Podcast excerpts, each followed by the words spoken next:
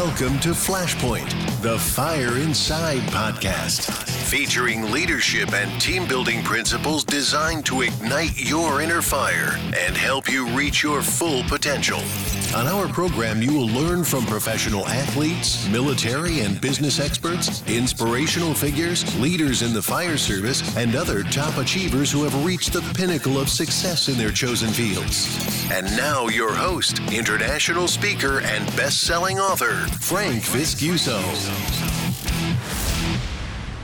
And this is exciting. I mean, I'm here with uh, with Chief Rick Lasky, and Chief, let's talk leadership. Oh, it's it's an, first of all, it's an honor to be here with your brother, and um, you know, uh, I, I, consider you a good friend and uh, love what you do, and uh, I love hearing all the positive feedback when I travel somewhere, saying we just had Frank here, or we got Frank coming, and God, he knocked it out of the park, or this and that, and just you know, because you and I uh, we travel enough to where once in a while you might follow someone that wasn't that way, you know, and you hear about it, but uh, uh, you're doing some great stuff, brother. Hats off to you. A lot of great stuff going on. I appreciate you saying that. You know, what's really cool is I feel like I'm on tour with you because everywhere I go, I hear the same thing. Either Chief Lasky was just here or he's coming. Well, see, I pay him for that. I when I leave, I pay him. I said, "You got to say, you when Frank gets here, you know, say some nice stuff." So no, no, believe me, you know, I'm a fan of yours, so I'm going to talk about that uh, as we go on because pride and ownership. Uh, I've often have I've told you this personally, but it's it's my favorite book, fire service uh, leadership book, and oh, you, and brother. and it really it it kind of paved the way for me personally because uh, you know when I read that book, I thought, you know what, there's a lot of stuff that I believe in that's here, and there's a lot. I have a voice too, and I kind of want to share my voice as well, and I didn't know. Quite honestly, if the fire service was going to listen to that my voice or if they were going to say yeah, this guy doesn't really know what he's talking about. Because I mean, I've achieved success in areas of my life, but I sat here and I thought, well, this is something that I feel needs to be said. And you never know how people are going to re- respond to that.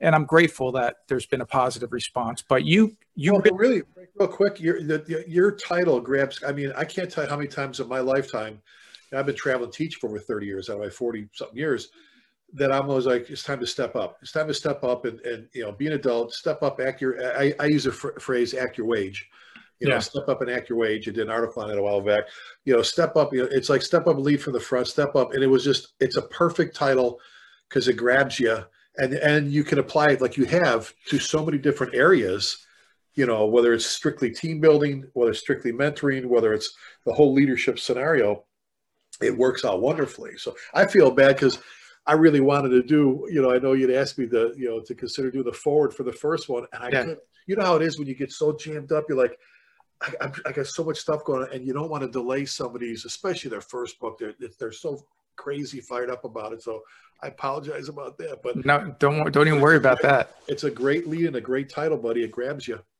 Yeah, I appreciate that. And, uh, you know, it's funny for that book. I don't recall if I even had the title until I was near probably three quarters done with it because for me it was about the content the content the content and then all of a sudden at some point and this is how it works for me a title just hits you and it sticks with you yeah. and that's what that one did for me but uh, but i want to talk about you chief i want i want to know a little bit about about you know what it was like growing up like what your your childhood was like and what led you to the fire service well well led me to the fire service is kind of an easy uh, uh, answer is my dad. My dad just passed away this last Father's Day. I was with him holding his hand. My dad, mm.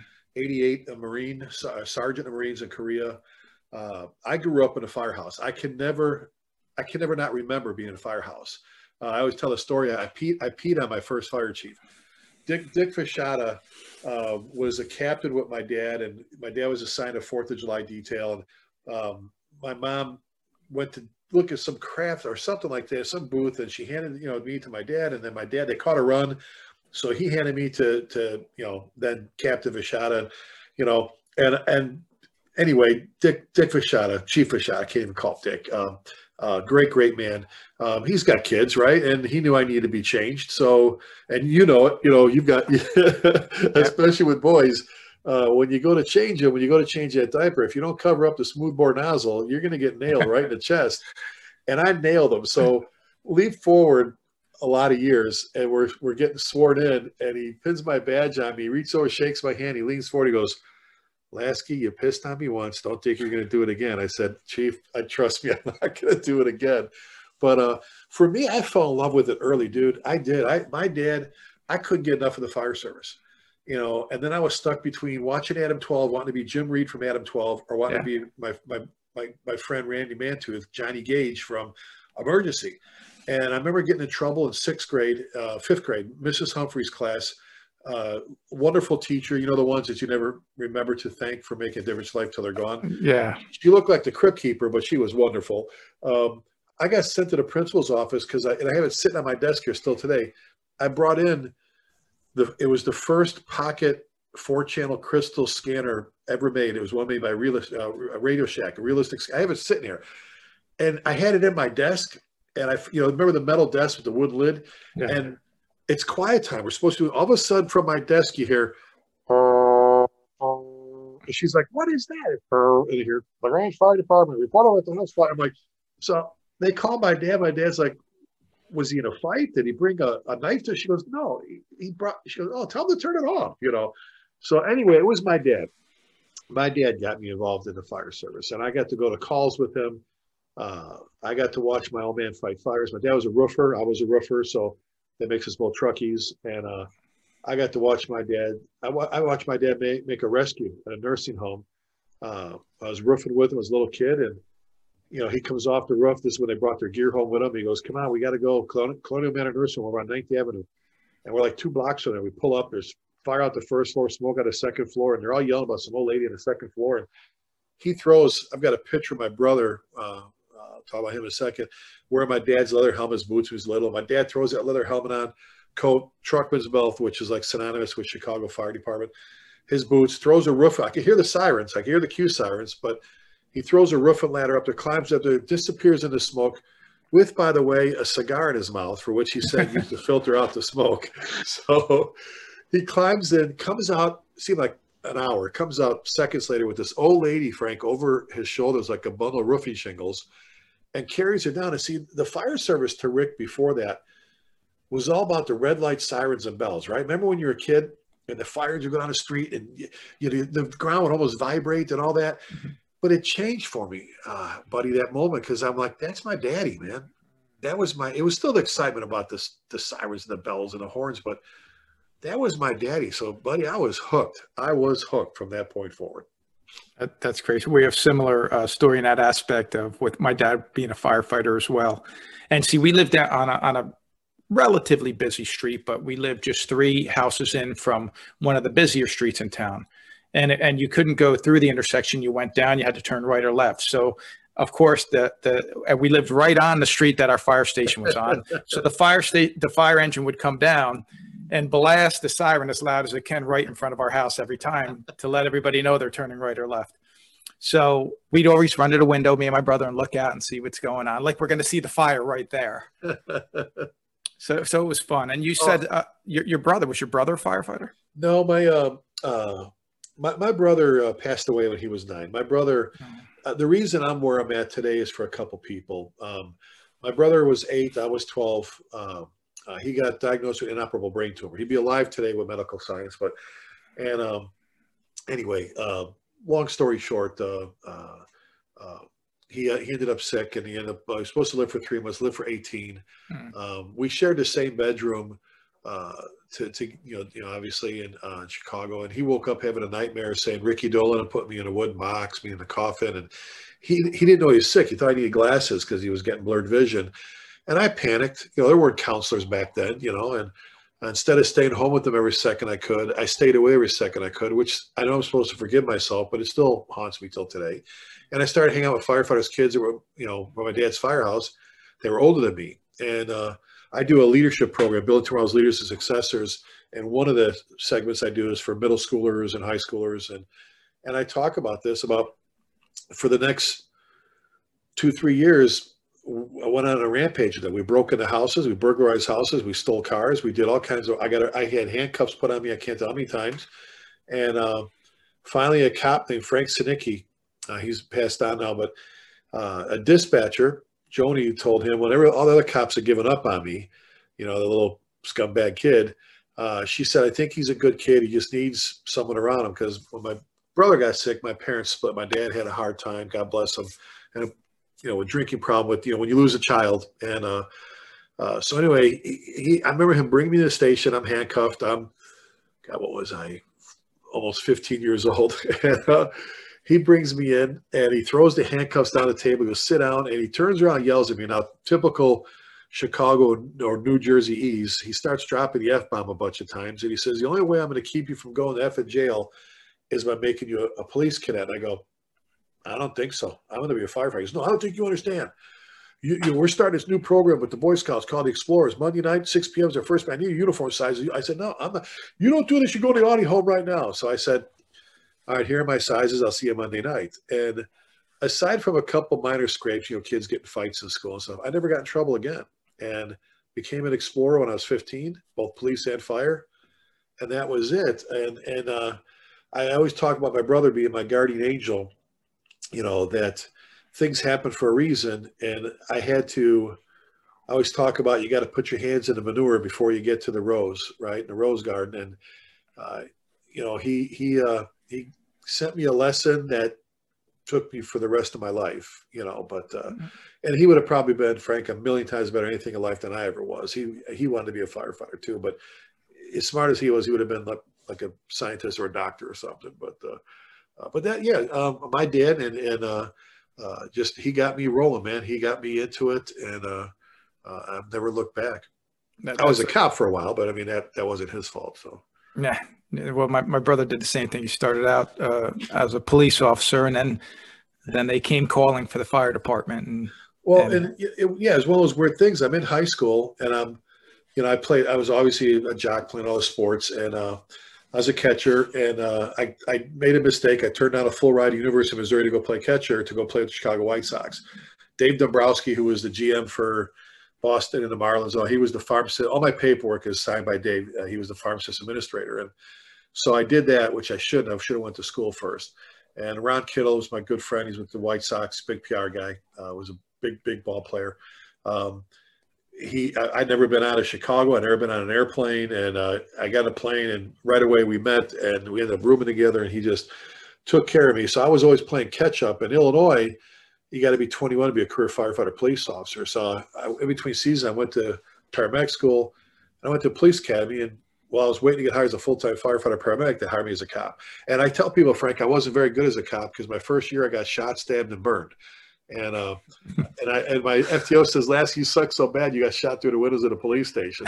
Another story for another time. But uh, but obviously, I'm very partial to law enforcement and to dispatch. But uh, uh, things, like I said, everything happens for a reason. Well, no doubt. And and I actually love your story because it just shows uh, that that people deserve that second chance. You know, people des- and adversity happens in all of our lives.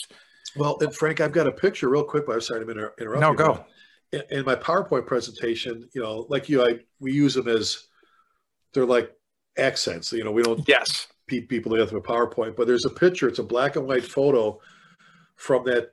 You know, for all, all those police officers, you know, all the big white shirts and detectives and row, row, row.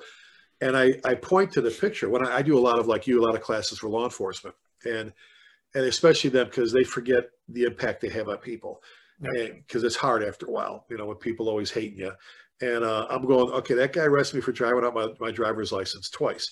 That guy arrested me for burglary. That guy was for stealing a car. That guy arrested me for climbing up the water tower and painting on it.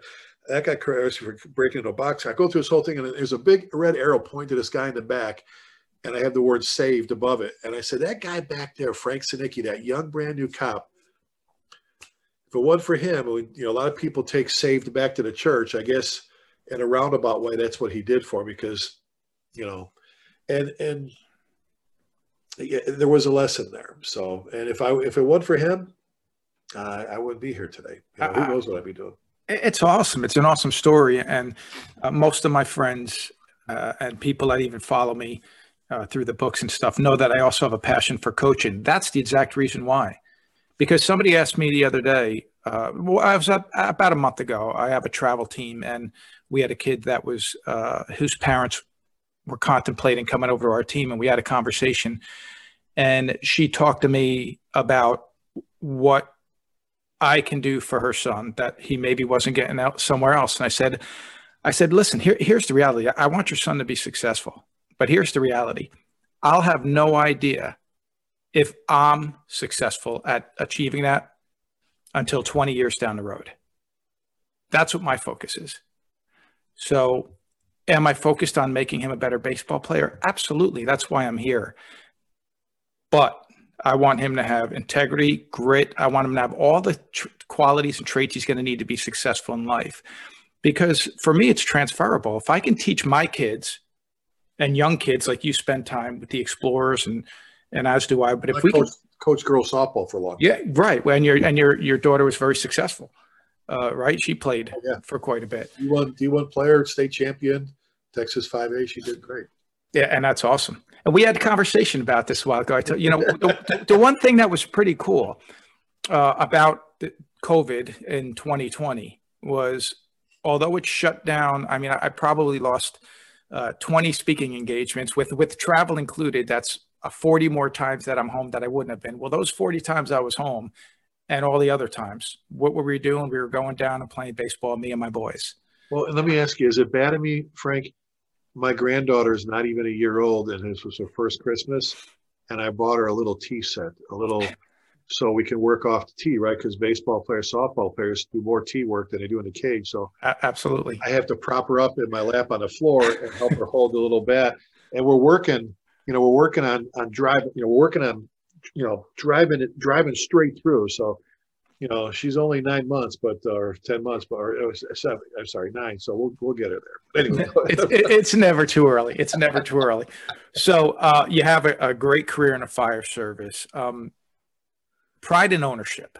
Yes. As I mentioned earlier, I love the book. I love the title. Thank you. Now, where did it come from? Was was this something that you said? First of all, just the package overall. I mean, did you say, "Hey, I want to write this book," or was just just something that you believed in and you were kind of piecing together as you were going through your journey in the fire service?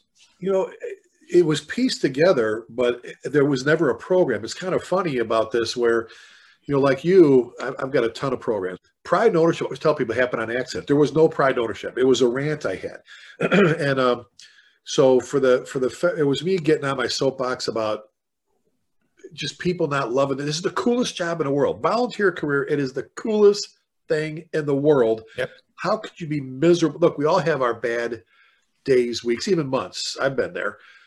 But how can you be miserable doing the little kids want to be you? When Toys R Us was a business, there was a whole aisle full of toys dedicated to us no disrespect, but there wasn't a whole aisle full of UPS trucks. It wasn't like, hey, Frank, I play delivery truck driver. They want to be, you know, they run to the curb to see the fire. They point to two things the ice cream truck and the fire truck. They don't point to the delivery truck, you know. And I just, it drove me nuts that there were people that could treat this fire service thing like crap. But anyway, so back for when when uh, I've been with uh, fire engineering since 1995. Uh, Bill Manning gave my start as, edit, as editorial advisor since then. You know, reviewing articles and that. And when they when PennWell bought FDIC 96, I've been on the advisory board since then. And uh, you know, when we're picking classes and keynote speakers and award winners and all the different things, we, that's what we do in those. It's, it's an honor to be part of that group. And like I said, I've been doing this since '96.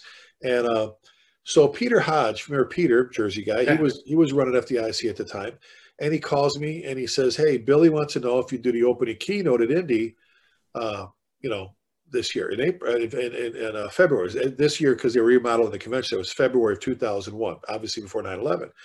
And I said, "Well, yeah, I'm a good soldier. What's he want me to do it on?" He goes, "He wants you to do it on that ding you do, you know, because you Jersey guys don't say ding, you say ding, right?" Yeah. And he goes, he goes, uh, or you say add R to everything. I have an idea. I always tease you. I got an idea, and, and, they tease me about being from Chicago and my accent, you know. But uh, anyway, so I said, all right, I'm a good soldier. What's he doing? He goes, he wants you doing that thing you do. So he goes, you know, when you get your soapbox, you bitch about people don't care about the job, and chiefs that don't care about their people, and company owners don't train their guys, and firefighters just there for the T-shirt, the pager, or the paycheck. And I went, Pete, want to listen to an Italian Polak from Chicago, which I always say I'm Italian Polish, which means I have a real bad temper. I forget what I'm bad at. But they don't want to listen to me get up there and, and you know, bitch and complain. He goes, no, we need it. He goes, we've lost our toehold on the traditions of fire service. We we don't talk shop anymore. We don't hang the pictures on the walls. You know, you walk in the firehouse, you see the black and white photos, a guy standing next to the rigs, and fire chiefs are scrubbing the walls sterile, and people don't take I said, okay, I'll do it. He goes, but here's the catch. He goes, I know all your keynotes are off the cuff of the heart. You're right, right. I've never written a keynote down except for this. I've never, you know, like I, you know, hey, you know, we come to our banquet. All right, I may write a couple notes on a napkin while they're talking, but I've never done it. It's just me. He says, you, you got to write down. We have, know, there's almost 5,000 people out there. There's the teleprompters. We have tele, tell Linda, the teleprompter lady in the back. And so on the airplane, Frank, I wrote something down. This is what I thought about pride and ownership. And I handed her to that morning. And I tell people, if you watch the video, it's kind of funny because when Bill introduced me, I walked out, and I, I'm, you and I are both not podium people unless we have to, you know. Right. Yep. Where we tend to wander and engage. You're very engaging with your audience. It's one of the reasons they love you so much. But um, so I walked out and I read the first three lines off the teleprompters, and I walked away. And the first thing all the video people said, "Oh crap, we got a walker!" Now they had to put their like lattes down and their tea and actually told me. And I, brother, I forgot. I forgot what I said. I, I people came up afterwards. I said, "What? What? I, I know this. I had to apologize uh, to three people. I had to write letters of apology. Diane made me do it. Diane Rothschild. I had to write a letter to uh, Walmart, Sears, and Subway because I, there's one point I get to the end of the stage. I'm going, if you don't love this job, and if you're not willing to take care of your brothers and sisters, then get the hell out. Go work at Walmart. You can stock shelves all day for five and go home at five and not give a damn about the job. Everybody stood up and cheered. So I had to write a letter to Walmart saying, I'm so sorry. We shop there all the time. You're a great store. You take care of your employees. I'm so sorry. Wow. But that was it. There was never, so that was pride and ownership. And then you know, everything kind of broke down, you know, into topics, which became a program. And I didn't want to do the book. I actually refused to do the book. I said, I'm not, I'm not doing a book on it. And uh, another story behind that. But anyway, uh, I said, going to do it. Well, Jerry Naylis, another Jersey guy. I know uh, Jerry. And a fellow Mason, when he took over books, he called me right away. The moment it wasn't even announced he was taking over, he says, you know, I'm asking you, I'm gonna call the brother card on you with the Mason thing. We're both Masons, and uh, I said, okay. So we did the book, and uh, you know, I had actually done the whole 12 month part series the year before that because I said I'll do this series with the magazine, but I'm not doing it. And it, I was, I'll tell you real quick. The re- reason I wasn't going to do the book is I was supposed to do another book with him. I had a contract, and another guy doing books let someone else take my program, took my program, and published a book. Used my lesson plan as their this is what I want to do it on. Just whited out my name, and I was hmm. pretty upset about it. And uh, I got an apology letter, you know, um, but you know that that's all water under the bridge. And I, I, always say, like you say, things happen for a reason. I don't think pride and ownership would have came about if I that had happened. So I actually need to thank that guy next time I see him. yeah, yeah, maybe sometimes so it, was a, it was an accident, but it was all an accident. You know, you, you said how about they weren't putting pictures up in a firehouse and things like that anymore. It's interesting you say that because, and I'm sure you do the same thing, but when I travel and I walk into a fire station for the first time, you could tell if they have pride right immediately. You can tell. And one of the things you talk about in your book that's been a topic of conversation a few different times was that each company should have or design their own logo because of something to be proud of. I love that idea. And and somebody once said to me, "Yeah, but we're all part of one team." I said, "I understand that. I understand that. But if you're on a football team, the defense needs to have pride in the defense, just like the offense has to have pride in the offense. And both of them have to think that they're there to win the game." Frank, how many how many classes you? I know you do classes for the military as well. Yeah. Don't don't every every different section within the army has their own patch has their yep. own, you know, uh, my good friend, uh, Bruce Crandall, for, for your listeners, uh, if you're a fan of We Were Soldiers with Mel Gibson, yep. Bruce Crandall was Snake, he's the helicopter pilot. And uh, we met, it was just a chance thing. I don't know if I have time to tell you the story. It's like a quick story, but um, uh, it became friends. He's a Medal of Honor recipient, but he had his Snake logo on the side of his Huey helicopter. And he made all those runs back and forth, being shot up and everything else. And every time he would land to, to take over a new helicopter, you know, bringing the dead wounded back and bringing fresh troops and ammunition, he wouldn't leave till they took the doors with his snake logos, all shot up doors. They would take his doors off and put him on another helicopter he would take off. Wow. And he always taught, he goes, that's how passionate he was about his logo, his pride. He's a, so they're taking shot up doors off one helicopter, slinging them on the other one. He's taking off. Um, you know, and by the way, just to talk about him for a minute, what an unbelievable mission that he had. Well, and, and if I can, yeah. So I, I, don't get giddy like you. I don't get giddy over a lot of people. I'm, people know I'm friends with Travolta. I helped him with Ladder 49. He's been in my firehouse a bunch of times. And I got a lot of NHL buddies, a lot of baseball players like you do that, you know, you know, it is what it is. You're like, they're great people. They're friends. But I, I got giddy over two people in my life, Charley Pride, who just passed away. I love mm. that man. And Bruce Crandall. So I'm, I'm on my way to teach a class at 29 Palms the, for the Marines out in California. And I'm reading the American Airlines magazine, Frank, and they're talking about the honor flight they do for the Medal of Honor recipients every year. Yep. You know how it is when somebody receives the Medal of Honor, they bring about 10 of the old heads there to the White House reception, and they each take a time talking about passing along their advice, you know, about values. And there, I'm reading this article. There's Bruce Crandall in his suit and tie with his Stetson, you know, you know, and he's telling oh God, was it Kyle Carr? I'm trying to think of this sergeant that was just received his medal. Anyway, he's telling them, and they're they're talking about what he's telling them, you know, about values in your life and how you lead your life. And at one point, he says, you know, he's talking about, you know, like you do, you know, what you need as as your your tenets or your you know your principles, your foundation, core values are everything. Without integrity, nothing else matters.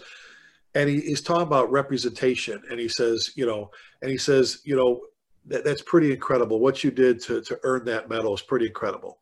He says, uh, do you, do you know what's what's uh, uh which medal is harder to earn than that one? And I'm thinking, what? It's the Medal of Honor. What do you mean? What are you talking about? And he flips his lapel over his uh, suitcase over Frank, and he's got a good conduct medal. He says right there, he goes, "That's three years of perfection. That was just three years. That one's the rest of your life. You represent." And he went through, and I was, I was like and this is, I forgot you could take the mag. They want you to take the magazine. I ripped the page off like I was sneaking out there. I get there. I'm, I'm, I'm, changing my PowerPoint. So the next day I got the Marines and some sailors. My son was actually stationed at the time. And uh, I go, you know how Marines, I love them. But I'm like, okay, I know this is a soldier. Beat me up now. So I'm explaining, I'm talking about. So anyway, I do the whole story. I use that picture. So two days later, I'm flying. I fly up to Seattle, to do a program. I'm leaving Sunday morning at SeaTac and I'm waiting to get on the plane, you know, up there, you know, with the, the, first group. And I look over, Frank, and this guy walks up next to me, and it's Bruce Crandall. And he's got this little dog, Huey, a little service dog, and he's got his Stetson. I call my wife. I go, and I swear to God, I'm like, I'm like out of my, I go, honey, she goes, what's wrong? I said, Bruce Crandall just what? You know Bruce Crandall? I'm talking about Bruce Crandall. I just, I, just, I, I, was just like, she goes, calm down. You look like an ass. I go, no, it's Bruce Crandall. Oh my God. I, I am going to climb, they're putting him on a plane. I'm going to climb over seats to get to him. Oh my God, this is like, she goes, calm down, take a breath. I go, I am, I am, I am. So I get on a plane, Frank. I turn the corner, right? I'm sitting in six feet. He's sitting right next to me. Oh, you can't so, beat it. And, and you remember, remember Chris Farley when he would do the Chris Farley show, and he's like, with Paul with Paul McCartney. You, you remember when you were with the Beatles? yeah. That was awesome. I grabbed his hand and I, I wouldn't let go. I said, Colonel Craig was Bruce. I know, sir, Colonel Craig. My name's Rick Lasky. I was on the fire. I said, sir, you wouldn't believe I just, you know, and you, and you remember, you remember when you were at the White House? You remember, you remember, and I'm doing this thing. And I go, do you remember when you said, you know what's most difficult to earn that medal is? And you took your lapel and you flipped it over and it was the good kind of, I said, that. He goes, you mean this one? He had it out on the airplane under his lapel. That's awesome.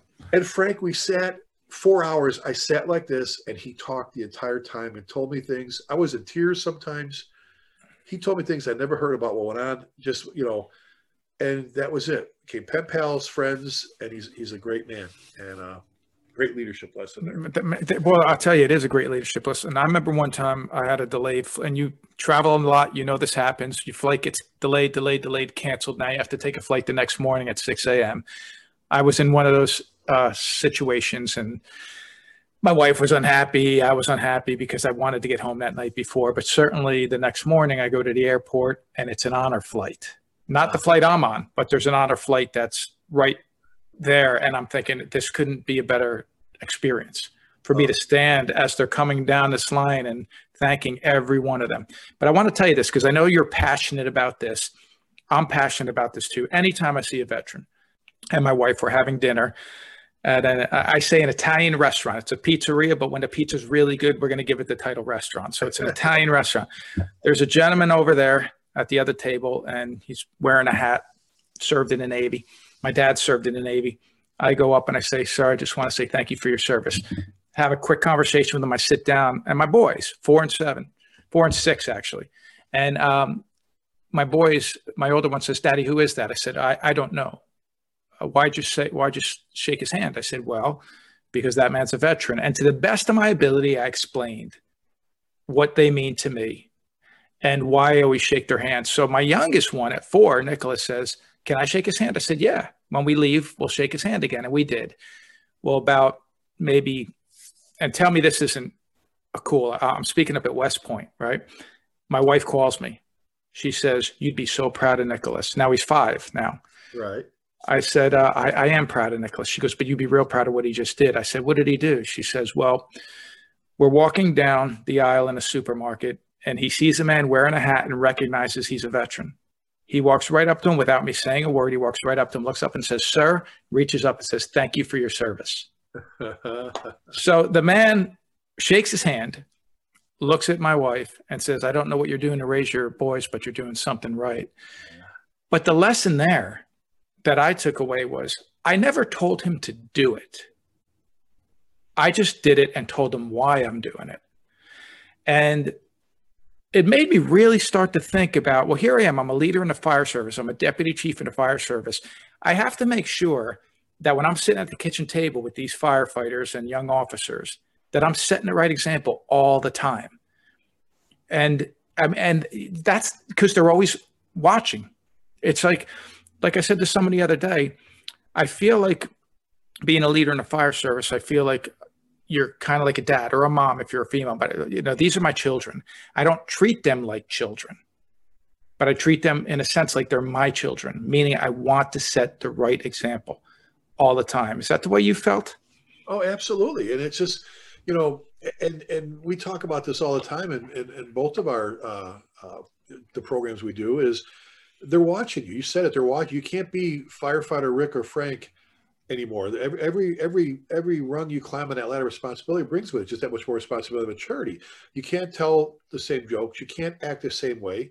You've got to mature, and not not on a boo boo, but fire service maturity, and they are watching you.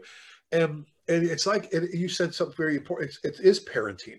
And I used to say, you know, we talk about the supervisor, manager, leader, and uh, you have some people say, well, when you talk about supervision, well, I'm not their babysitter. I'm like, well, actually, you are. I mean, we make a, the official title supervisor, but that's what you are.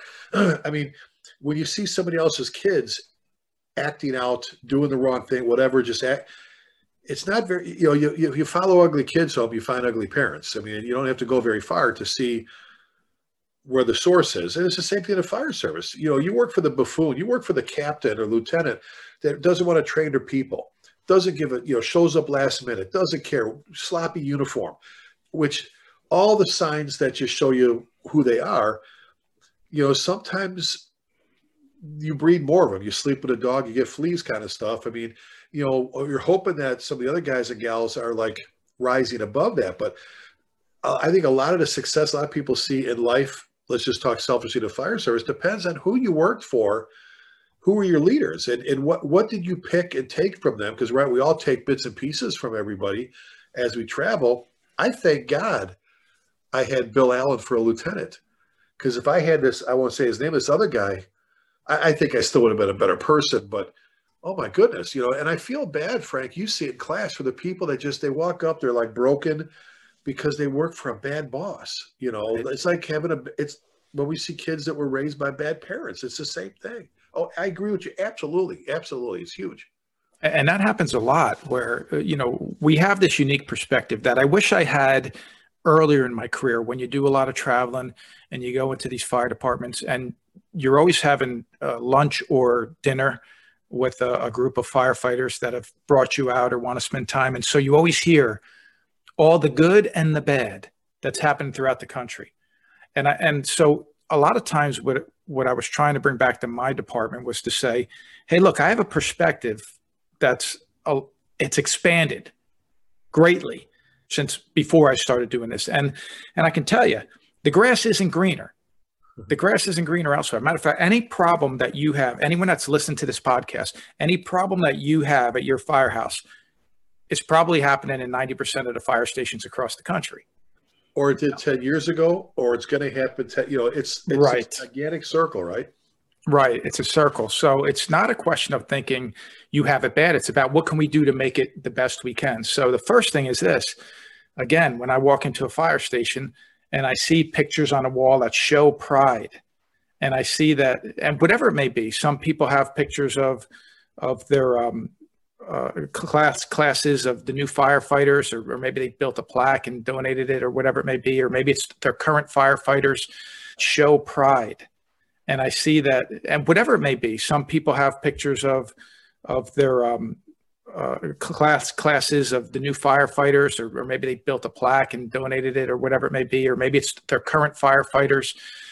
Um, I just came back to uh, from from uh, Noblesville, Indiana, and in Noblesville, Indiana, uh, Jody Monroe is a great artist. You've seen her work on social media, I'm sure. And I and I looked around. I said, "How many of your stations have have um, paintings from Jody Monroe because her husband's a fire officer with that organization. And they said one. I said I'd have them in all. She's part of the family. I'd have them in all, but because because we have one in our station in New Jersey, you should have them all in, in Indiana. But have that pride, and you create that. And I think a lot of people don't understand this. Is they don't understand that no one else is going to come in. We always go in and we rescue people. We save people. No one's going to come in and save your work environment. You have to do that. Right. Right. Well, exactly. And take it a step further because, you know, we're both big believers on if it looks, tastes, and smells like a firehouse, it probably is. You know, if you right. get that. Eh, but I always told, say I said, now that's the first step. The pictures and the logos are like, you stuck it on the rig or the front of the firehouse and you put a picture up. That's fine. Now take me on the floor, show me your tools you know, show me the stuff that you work with every day, that you go to different calls with. How you know it's it's easy to go, okay, good. Now we put that up on the wall. That's a, you know, and you don't have to ever pay attention to it. You know, but show me what you use every day. Show me the cab of your engine. You know, your ladder. You know, are you keeping it clean? Are your tools kept? Are you wrapping them? You know, your gear. Show me.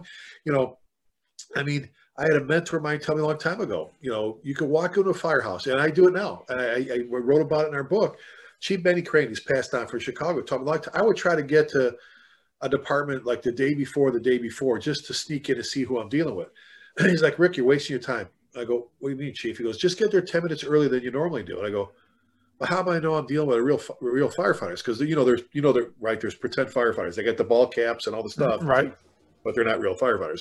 He goes, no, walk in, walk in the apparatus bay. Stop, as soon as you walk in, stop, take a smell. There's a smell like a firehouse. He goes, you'll know what I mean by smell. He goes, walk over to the engine. He goes, look at. The, he goes, is it is it filthy? Are the tools rusted? Open up one only one compartment. Tells you about the rest of the rig. Walk over. Look at their hose bed. He goes, see how their hose beds are finished out. Does it look like the pumper threw up its hose? You ever pull up next to a pumper in an intersection and it looks like the pumper went threw up its fire hose? He goes, go look at walk over to the officer's seat. Look and see how he or she has the cab organized. He goes, There's officers that jump in the morning, hope stuff just magically jumps in their fingers. Look at their air pack straps. Look at their coat. Do they have their coat on the side? Do they have their radio strap over it, which means they have to put it on ahead of time, like we should be? Look at their bunker pants. How they have rolled down. Do they have their hood pulled through their bootstrap? I go, What? He goes, Where do you keep your hood? I go, Through my bootstrap. He goes, Why do you do that? I said, Because the first thing I put on. He goes, Are there are there boots facing the door? He goes, Again, I'm not talking walk around a white glove inspect. He goes, Take a smell does it smell like a firehouse? And and he went on with a little more, and he has been so right. Like you said, you see these little what do they call them tells about people, little right. tells. You, know? you walk right now. I'm bouncing through firehouses in my head that I've been in that I'm like, I love going to. Right. I love seeing art. What do they put on the wall next? And what do they do? And they got motivational sayings and not the phony, you know, like the one I, I always just laugh the courage one, you know, the big motivational courage. And it's it's two firefighters with fog streams with a guy walking to the propane training tank. I'm like, yeah. No, like really, you know, I mean, I'm talking, you know, the family stuff, even pictures of their kids and their stuff and pub. I mean, just they hung up. The kids did a drawing. They actually hung it up on the bulletin board on the wall. And just, you know, I don't know. I, I just, I, God, you're so right with that. You can just tell right away if they're into the job. You know, right. real quick pride. You know, I, I used to use this definition of my daughter's softball team, right? you know, like there's always all all high schools have a mascot, right? So there's Lion Pride, Bobcat, Bobcat Pride, whatever. And Lewisville, Texas, one of the oldest high schools north of the, you know, of Dallas. Um, they were the Lewisville, they are the Lewisville Fighting Farmers. Well, there hasn't been a couple hundred thousand people, there hasn't been a farm there in like a thousand years, but they're the Fighting Farmers. And everything's right, farmer pride, farmer pride. So I'm, I'm coaching the varsity softball team, and uh, and the, we have little five minute little leadership talks, you know, at the end of where we can sit down, talk, beginning after, yep. and uh, on the bucket. And and one of them asked about the whole pride ownership thing about pride. And I and I stuck a saying up there. It's been around for a long time. I've used it for a long time. My pro about what is pride. And I just painted on the wall in locker room, what is farmer pride? And we talk about it's, it's something that's difficult to explain from the inside, you know, looking out, the outside looking in. Pride is a personal commitment. It's not, a, there are no such thing, right, as proud teams. There's, there's, there's, there's proud individuals, not the pride associated with arrogance, the pride associated with ownership. Proud individuals that make up awesome teams. Yeah. Well, pride is a personal commitment. It's what it's what the, the difference between you know defines us between excellence and mediocrity and, and basically it's not about being better than someone else it's about being better yourself because there's always going to be someone smarter faster whatever. It's what are you doing? How many how many frankfurt school uh, classes are you going to you know and and and how many programs how many books you read what are you doing training wise to make you better?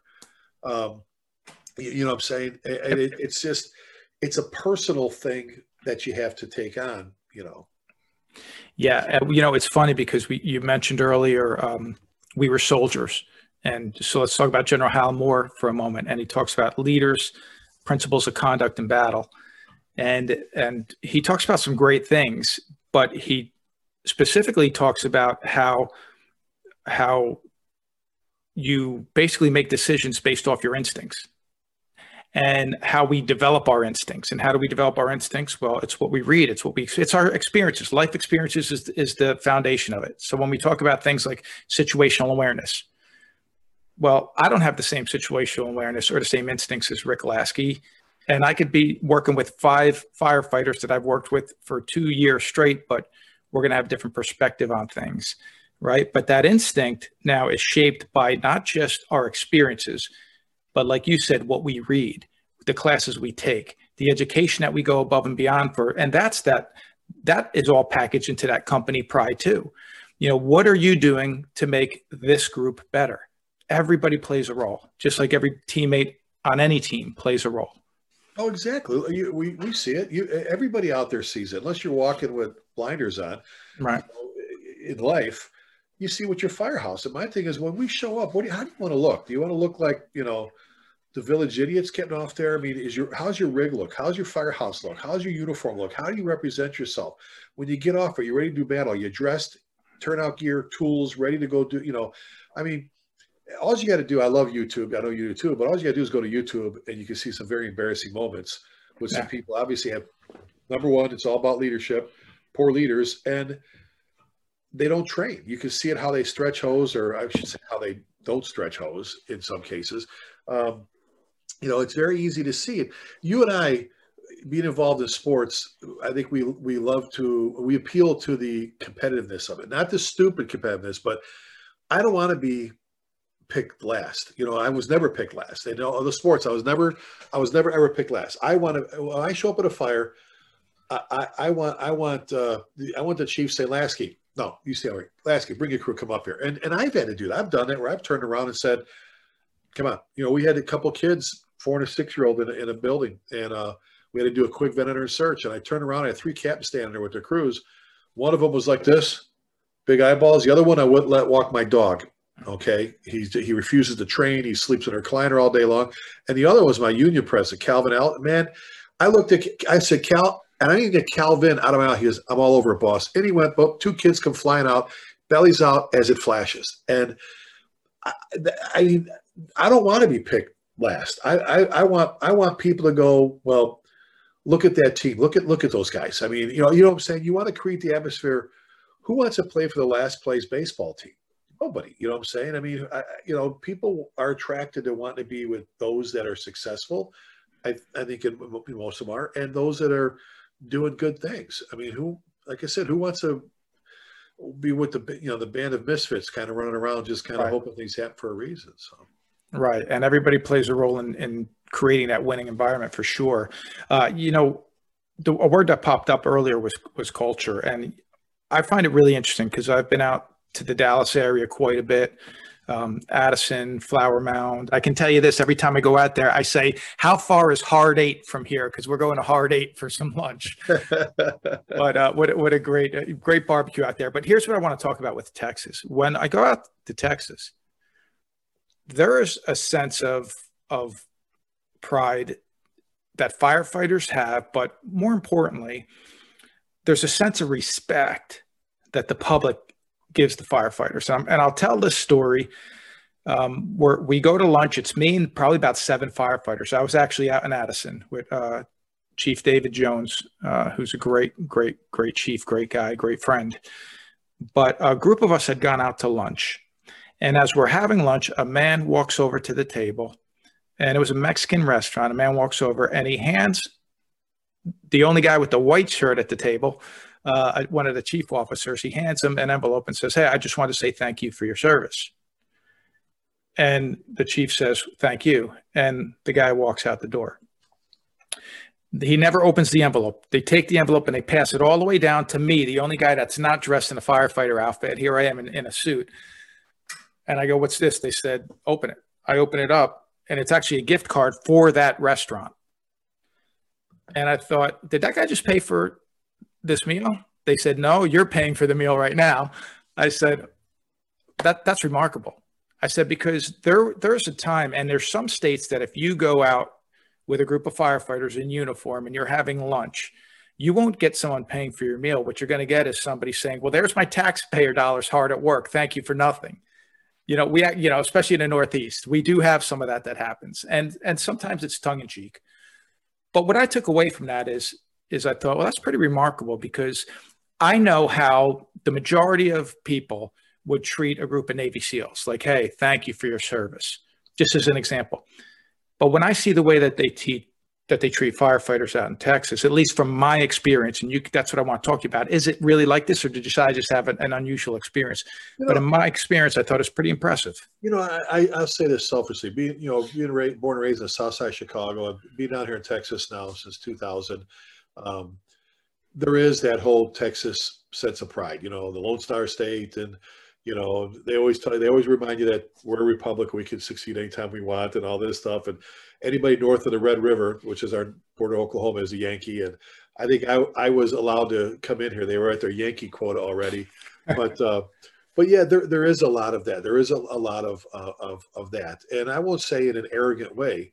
Um, you know, there's a lot of heart, like there, but you know, I, am sitting here as you're saying that, I'm going, but I, but I, God, you and I, we've been to so many places where I've met people just, just, just like the people live here in Texas. You know what I'm saying? And, yeah, yeah. And, and I've been places now. There's always gonna be that person that comes up and says, you know, there's my tax dollars. You know, in the grocery store. Oh, sure, but Sunday night, my tax dollars are going to pay for your groceries. So, no, ma'am, they don't. We pay for our own. Really? Yeah, we have to eat too. We're at the farms for 24 hours.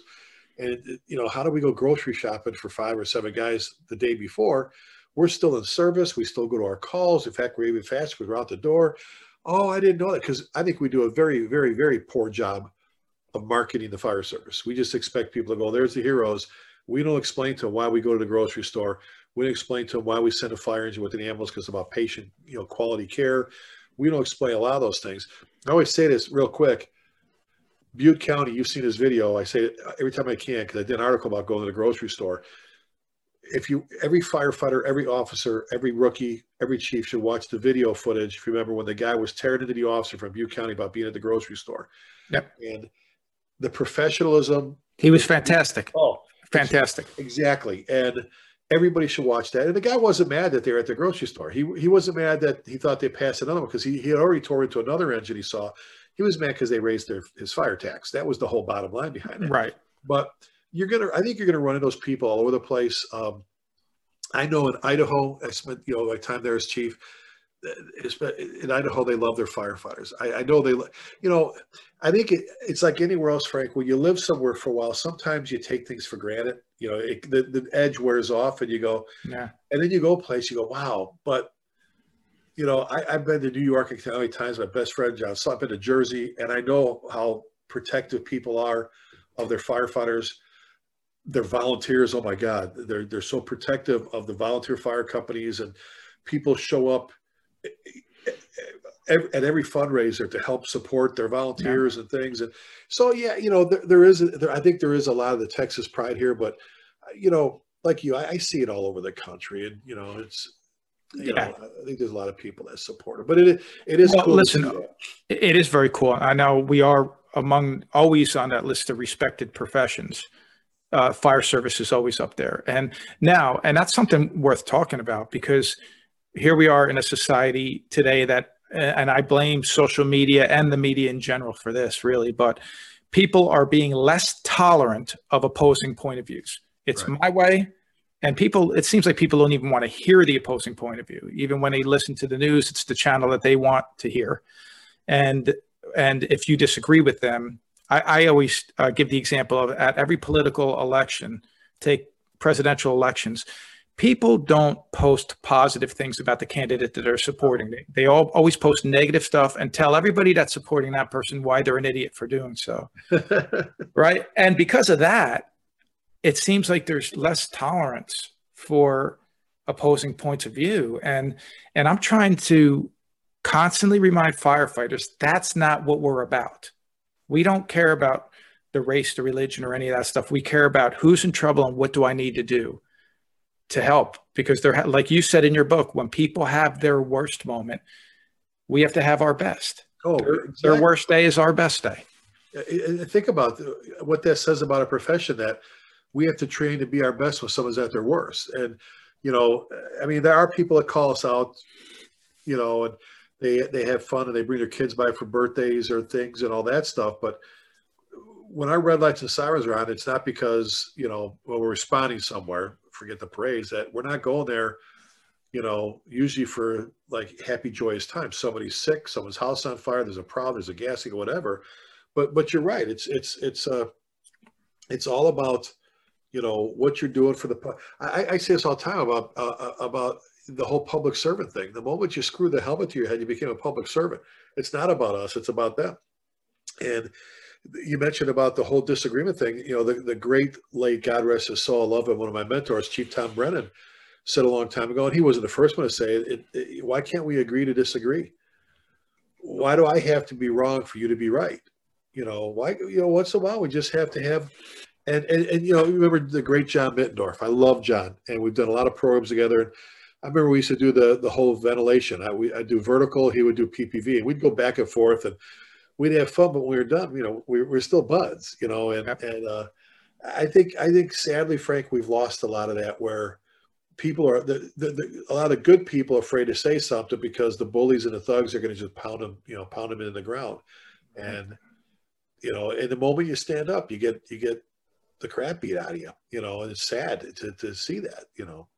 Yeah, it, it is sad to see that. And I think what firefighters, we I think we pretty much set the bar overall in society for respect, for camaraderie, for that brotherhood, sisterhood.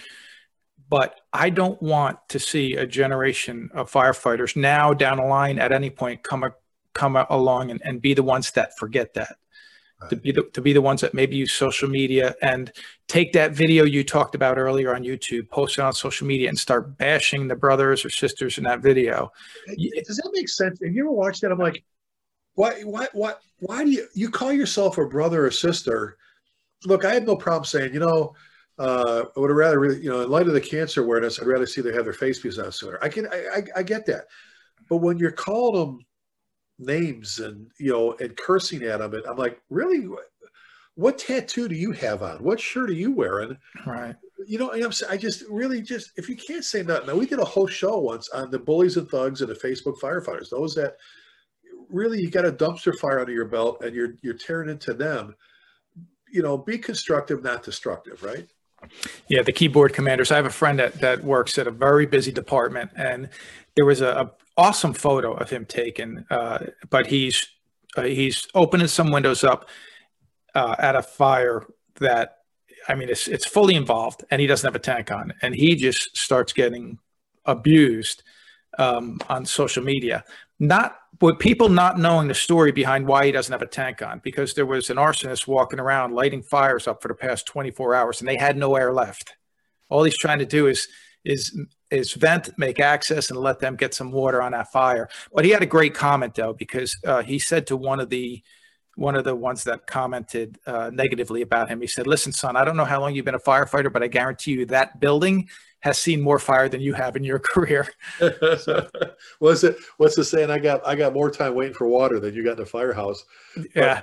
But, but it, it, and I actually used the picture in my book, not to keep going back to my book thing, but if you remember, Bill Manning was so tired of the every time you put a picture on the cover, he didn't have his left glove on, his hood wasn't around his ear, this, whatever. So if you remember the white cover, he the white cover is a fire engineering, and if, for those, you know, you can Google it, or you, if you have a copy of my book, whatever, I, I talk about it.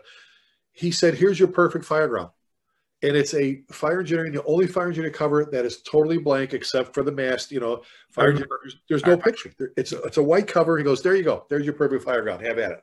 And I'm sure somebody was critical of the tactics and strategy used on a blank cover. There's somebody's gonna make up something. Well, if there was a picture, they probably doing this wrong. You know, it was like really, you know, I don't know how you can you can you know put all the stickers on your car and all this stuff, and just turn around trash talk your so-called brothers and sisters. I just I, anyway.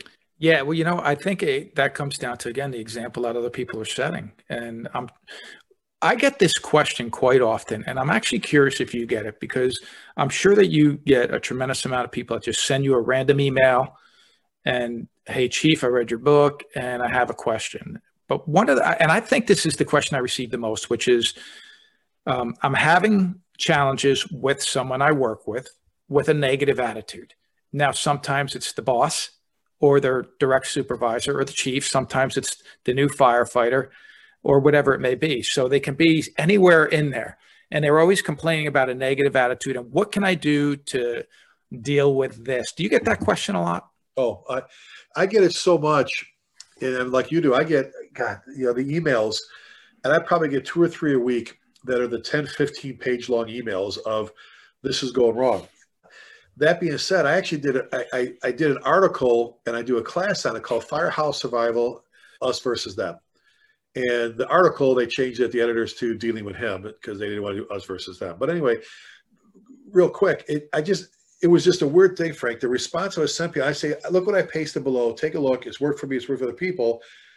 And if you looked at it, all three were broken into sections, and each section's centered around one word. And just coincidentally, the words all started with the letter P. So I talk about the three P's of surviving the firehouse passion, perseverance, and patience. And I talk about, you know, passion being the foundation for everything.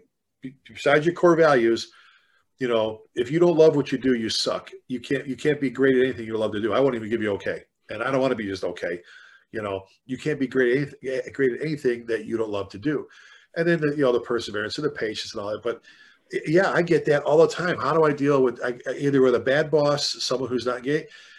The best advice I ever got, Frank, for one of my mentors a long time ago because I would get frustrated with bosses who didn't care. I get frustrated with people that were with me, my rank that didn't care. Was worry about the things you can fix, not things you can't. Yep. We waste more positive energy on stuff we have no control over. You know, that worry about yourself first. Make sure you're into the job. You're doing everything you can to project that positive image, and the people around you are seeing that, and the younger guys, gals are following your lead. And then you can start worrying about other people. But there's some people you just you just you're just not going to change. And you know, we waste more time trying to fix stuff that we have no control over. And I think sometimes you said it earlier, when you lead with that, Eddie Buchanan's leading with attitude, when you lead with that positive energy, when you lead with that, that when you live your life and they see you living those, a life of with core values that means something like integrity, honor, and all, you know, those different things, some people are going to draft off of that, you know, and you know, how about you be the best firefighter you can be? Be the be into the job. I worked for a god awful Frank. I worked for a god awful, horrible, horrible, horrible fire chief that should be in jail for what he did. And I found myself for about six months letting him reach into my heart and steal my passion. And it took a mentor to slap me and say, Rick, you're letting a mutt reach into your heart and steal your passion for what you love to do. Stop that. That's being weak. You're, you're being a weakling. And I'm like, no, you're being weak. You know, ever ever let anybody reach in your heart and steal your passion for what you love to do. Don't do that. And I'm like, well, how do I deal? So we talked about how you deal with that. You know, I think that's the first thing is to grab a hold of and wrestle back what you love.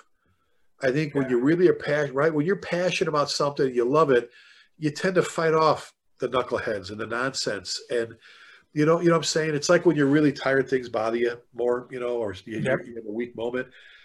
If you're into the job, if you're into whatever it is you're doing, it, I think it makes it easy to deal with the butts and the misfits out there. You, you, some of them you're not going to change. So what you have to do is kind of organize your troops, right? Yeah, your people, your yep. own troops, yourself. Going, okay, so what do I have to do to deal with this, this, this, this, this? I, am not going to show up and waste another day being miserable here. Period. You know, and I, I think that's sometimes the best way. You know, what firefighter is going to change their chief as much as you think you right. might? Well, yeah. I mean, it's it's it's virtually impossible to lead that far up the chain of command. Or to, really, how about a how about a guy on your shift rank that just doesn't care, and right. no matter what you do, you know, r- real quick. I know we're we're limited on time, but. Uh, we had uh, Alan Brunacini, my, my surrogate godfather, on our show, and we we were allowed the three hours of live time, but we were like three seconds running short. But I, I saw that the phone number come up in the queue, and I'm texting John Salka, my partner. I'm going, oh God, did you see who's? I'm like, I know what he's going to do. I know he's going to. So finally, I said, I know who it is. I said, who's got the? I'll just make it up. Who's got the nine four zero area code? Who's with us? Oh, hey Chief, I know. I say, hey, I'm blah blah blah blah. And he goes, I got a question for you, maybe Chief Chief Brunacini. Chief, I'm a lieutenant on B shift, and, and my buddy's lieutenant C shift. Now the lieutenant A shift, this guy, he's just not, you know, he went out off this guy, and we've taken the breakfast and we've tried to change him, and, and we've tried to coach him into being a better officer, and a guy, blah, blah, blah, and he goes to, the, and I'm I'm going to John. Here it comes. Here it comes. I'm texting him. Here it comes. Here it comes. And he's going through this long thing of how he and his partner have been trying to change this other lieutenant.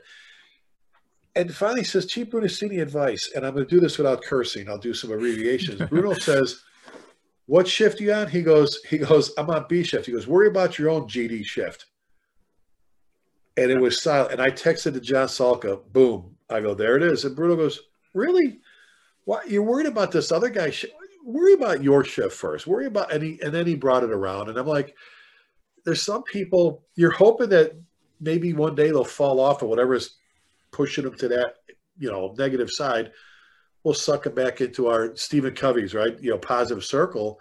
Uh, but but, no, but you're but you're right there because you're, you're control what you can control, and also know this: that person's not going to be there forever. And uh, I firmly believe, I know you do too. You could learn just as much from a bad, poor, or ineffective leader as you can from a good, credible, successful leader. You can learn what not to do.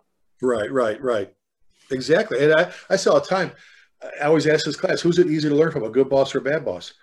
Think about your answer. From a bad boss. Look, you can learn from a good boss, how they wear their uniform, how they treat their subordinates, how they treat the public, how they treat the job, what time they show up, all those great things. But sometimes with good bosses, it's like peeling back an onion. You have to really, I say, you ever, you ever wonder why the shift just flew by or drill night just flew by? A lot of times that's due to a, a, a good boss, a great company officer, a chief that allows that to happen. Well, and I, I, tell people, I say, you want to know how to learn from a bad boss? Here's the easiest thing: take your pad of paper, draw a line down the middle. All day long, with that pad of paper, your pen, follow this guy or gal around it, and everything they do, write down on the left-hand side. Oh, he called me a jerk. He did this. He did a, you know, but we didn't train it. And then at the end of the day, draw an arrow on the right-hand side to that stuff, and just put down, don't do that shit. And there you go. And, and, and seriously, you've been you've been instead of complaining about working for a bad boss, it's a blessing. You have been blessed. There's not a college course that will provide you with the leadership lesson you're going to get working for a so working for a bad boss. So you know what? You look up a guy and say, ah, you're sneaky. I get this. You put me with him so I can learn. And that, that that's it. Otherwise, you, we can all go, oh, woe is me. I got a bad lieutenant. You know, you know what? Have your little pity party and go, ah, you know what? This is a lesson. I'm gonna, I'm gonna turn what he's doing around and make me a better boss. And you know what's great is that uh, that you don't you can have you can find mentors. People choose their own mentors. I like to talk about a mentorship program where somebody's coming out to the fire department. I'll assign them a mentor for six months, but you can't assign somebody a mentor for life. People choose oh. their own mentors. And well, you for example, you have been a mentor to me long before I ever met you because I read your book, I listen to your class and I learn. And I say, well, and and mentorship for me, you can have 25 mentors of people you want to emulate the way this person does that or that person does this. And and if you don't have that strong leadership presence in your fire station to learn from, well, the information's still there. You just have to go seek it and then be that example for someone else. Right. Bruno used to say, "You can't poop up." He used to use the other word. You get, you know, it all. It all. I, am sorry. It all. It all. And you know. So what happens? You have that bad boss. Then someone else has to step up and be the good one. You know. And we always talk about right. You don't have to respect the person, but you must respect the rank. So you know what? I can't change that. What I can do is take all the those valuable lessons I'm getting work for that person and make me better. And if you're a boss, you don't ever bitch down. You don't ever bitch, right? You don't ever, don't ever, ever, ever, ever bitch down your people. You're the person with your hand on the morale crank on or the morale siren yep. crank. You're the one that should be right. You're the one that comes back. Cap, why we do this? You know what? Let's not worry about that right now. Let's let's do this. Come on, we gotta have lunch. We're gonna do this here. And I right, I used to leave. I'm sure you did. I used to leave City Hall going. I used to drive around for 45 minutes going, how am I going to sell this to my guys? Golly, man because it would have been so easy to go. I don't know. You know what they want back there, right? Right. So, yeah, because you have to be the one that you, you know you're supporting the decision because it's coming from your organization, but you may not always believe in every decision. You follow, you, right? You follow orders. It's the same yeah. in Private Ryan. Why don't you ever bitch, bitch cat? Because I don't bitch down to you. I bitch up. Yeah, grapes go up, not down. yeah, what a great, great lesson. I call it negative up, positive down. Yeah. yeah. Um, but well, let me. I want to ask you this actually, because uh, being an author, being a speaker, uh, being a guy who served every position in the fire service. Um, how do you deal with critics? Kind of the same way before about worry about the things you fix, not things you can't. You know, um, I've been criticized as uh, being too into the job. I've been criticized. Uh, you know, I, look, I, I always said I'm the most flexible fire chief I know. Don't lie or steal. You lie or steal, I'm done with you forever. Forever. Forever smash your rig up, have a dependency problem, we'll get you help, whatever. Liar, steal, I'm done with you. You know, violate someone's rights, that's always the biggie, but liar, steal, I'm done. But, you know, the critics, I've had people talk, you know, I've had chiefs get upset and throw out the, the DVDs, you know, of, of pride and ownership. That's just BS and all this stuff. And, you know, because I have no problem bashing chiefs because, you know, if you can't take it, then, you know, maybe you stood in the wrong line you got promoted up beyond your capabilities. But, um, I'm a, first of all, I'm not perfect. I'm the least know-it-all, least egotistical person I know. I, I use a saying all the time: "Egos eat brains." You know, I, I get tired on on social media. I, I see chiefs out there, and I, will never ever mention anybody by name, but I see these guys. I don't know how you can post a picture yourself holding the award you got from the Kiwanis group that you just did a luncheon talk. They gave you the pencil kit that they give everybody, and you go, "Such an honor to be honored to the leadership." Uh, so honored and humbled. And we did a show on it once before. I, have posted, hey, it was an honor to be uh, made an honorary member of the such and such fire department. No problem. I think that's cool. But when you put the word humbled in there, yeah, you're putting your own picture of you. I, I, I don't, there's some guys that, yeah. you know, it, it's it's been it's been four and a half years and th- four and a half and three months and seven days since I was made fire chief, and I'll tell you, uh, I'm so thankful, blessed for the, the, all the people who have helped me through. I'm like, so I, I think some of them really have long arms. Uh, uh, but that being said, I've never been one of them. I, I, I, make fun of myself every day. I think there's people out there take themselves way too seriously. Um, nobody's perfect. You know, I've never done well with pompous people. And I, I like hanging out with regular people. The, the, the, what I mean by that is those that are grounded, you know, yourself, yeah. Salka, Bob, you know, our circle of friends that's like, yeah, you know, we're just, when people say, oh, Chief, you know, Scuso, thank you so much. And you're like, dude, I'm just a firefighter, loves what I do. Right. I, you're, you're, well, you're yep. all about the passion. I love what I do, you know, and instead of all the other guys that are, they're doing more to, to pump up their own, you know self promotion banner than they are about sending a message out. But you know, I think sometimes, Frank, you know this. I think you probably teach about too. Sometimes you need to pay attention to critics because I think sometimes they, some of them are hateful. Some of them might be sending you little messages that maybe you need to back up a little bit and you know reset something or whatever that yep maybe you are walking down the wrong path, or maybe you are coming across the wrong way. I've I've I've corrected a couple things I do in my programs. I used to say something a certain way. I used to teach instructor one in the, in the late '80s and early '90s. Used to teach people about trigger words, right? You know, you know when you say, I'll use an example. Well, once in a while you get caught saying something simple things like not saying firemen anymore, saying firefighters. You know, it's it's 2021. There's been female firefighters in the fire service a long time, and and uh, some of our, our you and I's great friends, and they're they kick ass. I mean, they're just. I don't care who you are, where you come from, what what color you are, what religion you are, what upbringing, what how tall you are, how short you are. If you've got passion, if you've got heart, you can work for me. You know, and you and I grew up the same way. My my high school yearbook picture looks like the League of Nations. If we didn't like you, it's because you were an asshole. It wasn't because of whatever. I had all different friends. You know what I'm saying? And I think we have to get back to that. And just you know what, a firefighter is a firefighter. Treat him like a firefighter. If you're a brother, you're a brother. If you're a sister, you're a sister. If we're a family, we're a family. But I do think sometimes the critics have a way of of if you can separate those that are just being the haters versus those that you go, you know, it's like when you go to FDIC, Frank, right? When you're sitting down in the speaker ready room, you read your class reviews. Yeah, yeah. You know, five's great, great, great. Oh, great. Oh, we love him. Oh, he's the great, great, great, great. Ooh, ooh, I got to look at this one, right? Some of them are they're complaining about the room temperature or whatever, but once in a while you go, oh, I said that wrong, or oh, maybe I did. You know, maybe I didn't read. You know, you know what I'm saying? That's how uh, I do. Yeah, you're talking about those couple reviews you want to fold up and stick in your pocket. Those reviews. Yeah, but uh, you know what? Those are the ones Salka says all the time. That's the first ones I look at. Yeah. You know, if there's any validity to it, and what do I have to change? So, you know. No, actually, you, you covered it pretty well because that's how I look at it. You, you try to kind of tune a lot of it out, but this is what I say: listen to what they say, but don't let it stop you from going where you're going. Exactly. You know, it, it, it exactly. I mean, they, there's all these different phrases about you get knocked down, get back up, whatever. You know, if you're if you wear your heart on your sleeve in the fire service, you stood in the wrong line. You know, people are going to say things to you that are hurtful. The public, your bosses, people you work with.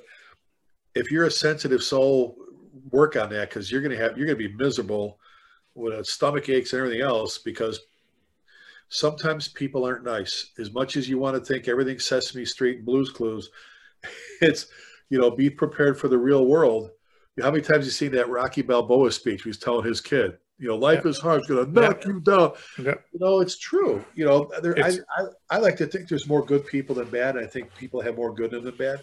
I think that's how you you reason with everything. But you know, lessons learned, everybody. Yeah, no, I, I would agree with that as well.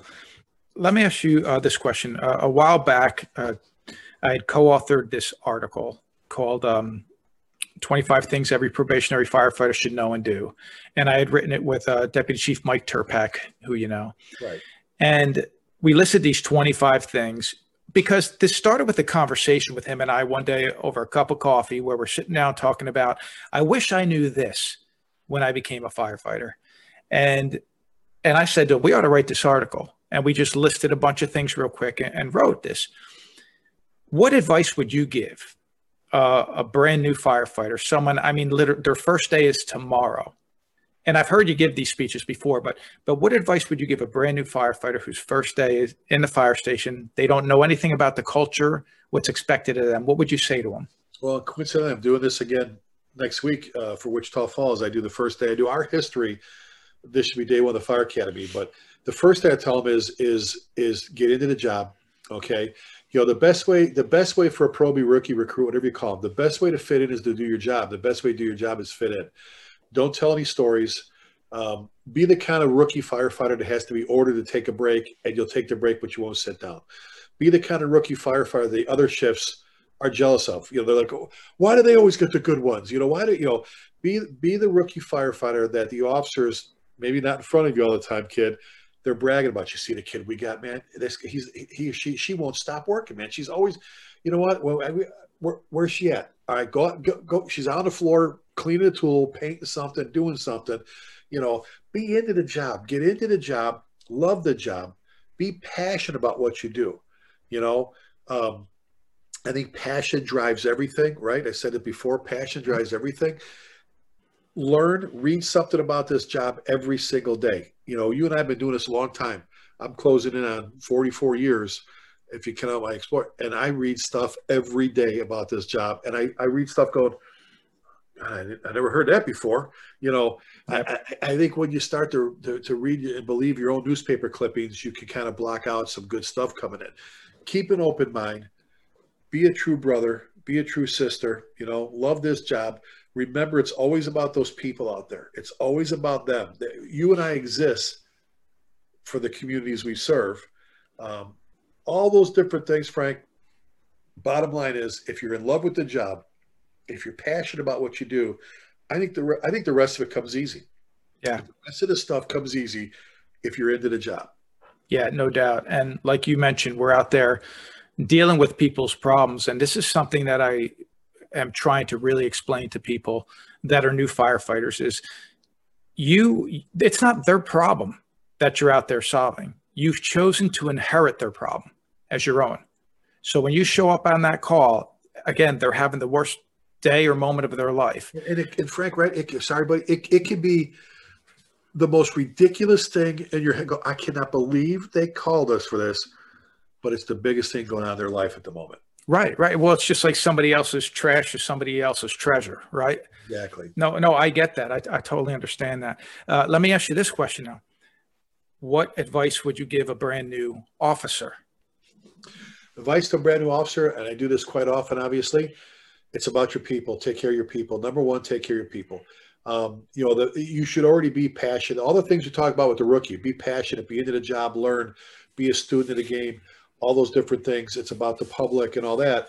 The moment you become an officer, it, we do our one, one of our three day company officer academies. A guy came up not too long ago because we mentioned it over the three days. Over, we were doing the diplomas at the end. We give our, our lapel pins and their you know graduation, and he came up and he leaned over. This is obviously before really big with the COVID. He leans over. He goes, "It was 57 times, Chief." I said, "What?" He goes, "You and Chief Salk over three days have said 57 times." In different ways. It's about your people. It's always about your people. It's always about your guys. It's always about the, you know, in the Marines, the, the, the newest Marine eats first. The commandant leads, that. you know, the, the, your, your people eat first. They get the hot shower first. They're the ones that get this. If there's not enough food, they eat first. You, you figure out what you're gonna do for yourself. It's like a good parent, you know, your yeah. kids come first, the people come first. And I, and I, I, again, if you take everything we talked about as the rookie, the probie, that you should already have in your daily routine and now you're okay now i'm in charge of people. If you take care of them you're taking care of their families. You can't take care of their families without taking care of them. And that means you're training them you're leading them you're there early you listen to them uh, you know all the things we teach in leadership programs. I think the most important thing to do is is because we already said hit those earlier things. It's about your people. Your people come first your people, I love that. And I know you're big on this. I'm big on this too. A firefighter has two families, the one at home and that one at that station. And it's all. Home, yeah. No, go ahead. Go ahead. No, I was just say the first family. It's one of the chapters of my book. The first family went home. The second family went to the firehouse. So when you confuse the second family the first family, you can end up with an ex-wife who lives in Texas with your son. The reason we moved here. So yeah. well, listen, and it's all about relationships. You know, it really is. Leadership's about relationships, leading a team, uh, dealing with our community. And I think we all need to remind ourselves constantly. I had a friend that used to say this Imagine that every single person you're talking to has a sign around them that says, Make me feel important. And I thought, you know, that's pretty powerful. And this was a person, by the way, that I always felt better when I was in this this guy's presence. He always made me feel good about myself. And that's what, what made me start asking questions like what is it that you have that other people don't have? Because because people gravitate towards you. And that's what he shared with me. And i thought well he does that because there's people that you'll spend time with that you love getting around and there's people that you avoid. Right you know and and if you can be one of those people that people love being around that that means you're, you're probably doing something right in how you're making them feel about themselves exactly exactly Right on, brother. Hey, listen, I don't want to hold you anymore, but I could talk to you forever. well, let's I, do this again. We'll do it yeah, again one day. I, I, would love to do it again. Um, let me let me just uh, just end with this. Is there anything that you want to share with us? I'm going to ask how people can get a hold of you, uh, but I, is there anything else that you want to share before we go there? First of all, you know, I, before I even answer that part of it, Frank, you know, absolute honor to be here with you, buddy. You know how much I love you, and uh, love our relationship and your friendship and and uh, love here. what you do, dude. You're you're making a huge huge difference, incredible difference in the fire service as well as in corporate America with our military. Because I know you're all over the place, but uh, uh no, I'm I'm just I'm a big believer in loving what you do. Be the best. You you know what? If I can finish with this, the, the profession of being a firefighter, the professional firefighter, meaning volunteer or career one gets paid, one doesn't. The position of firefighter is the coolest job in the world, man. It's the coolest thing you could do in the world. Remember that. Amen. Remember what people, how they, how, what, how they, they react to you, what little kids think about you, seniors think about you, what you mean to the public. You know, if you're waiting for the compliments and the awards and the pats on the back, you're going to be waiting a long time. It's not about that. Reset. Remember, it's always about those people out there and love the job with every ounce of energy and heart and passion you can. I love that. Thank you for sharing that. And uh, how can people get a hold of Rick Lasky? I think two quick ways. Uh, first of all, I'm all over like you social media. Uh, prideandownership.com, all spelled out. Prideandownership.com is you know, one of the websites. Or just shoot me an email, Chief Lasky, L E S K Y, Chief Lasky at gmail.com. It's a quickie. Excellent. Well, Chief, thank you so much for your time. And I appreciate you coming on. God bless and you take care. Frank, thank you. God bless you, buddy.